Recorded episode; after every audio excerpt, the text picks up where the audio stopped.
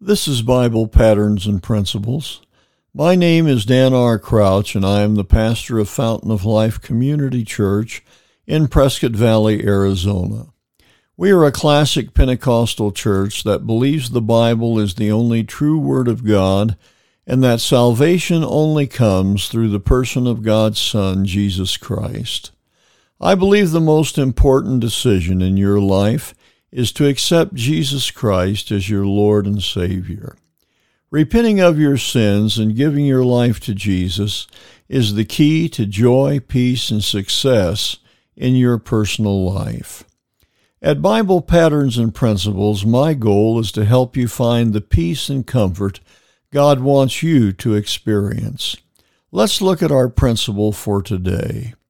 In 1 Corinthians chapter 13, reading verse 13, now abide faith, hope, love, these three, but the greatest of these is love.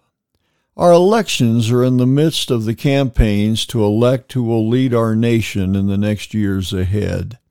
It is a very important time for the church, as many who are running for office oppose the Bible. They reject the teachings of God and would lead our nation away from its foundations. The election process is filled with hatred, division, strife, and ugliness. We have seen rioting, looting, and violence in the streets in these last weeks. It's time to focus on unifying and rebuilding our nation. However, the nation will never be unified or rebuilt until we rebuild ourselves. We are commanded by God to love one another even as Christ loved us.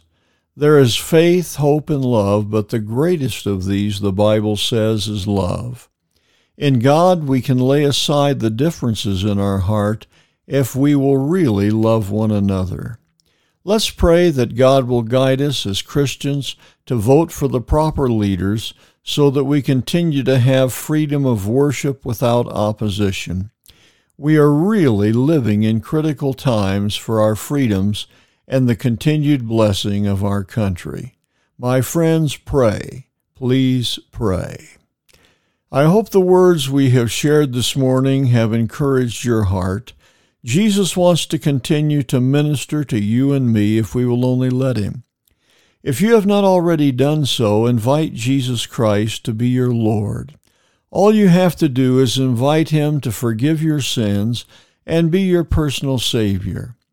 If you ask Him, He will honor your prayer. This has been Bible Patterns and Principles. My name is Dan R. Crouch, sharing another Bible truth to strengthen your daily Christian life. Please let us know if you're enjoying these brief teachings from the Word of God or if you have a prayer request. You can write to me at Bible Patterns and Principles at gmail.com. I would very much enjoy your comments and would feel very privileged to pray with you concerning the needs of your life.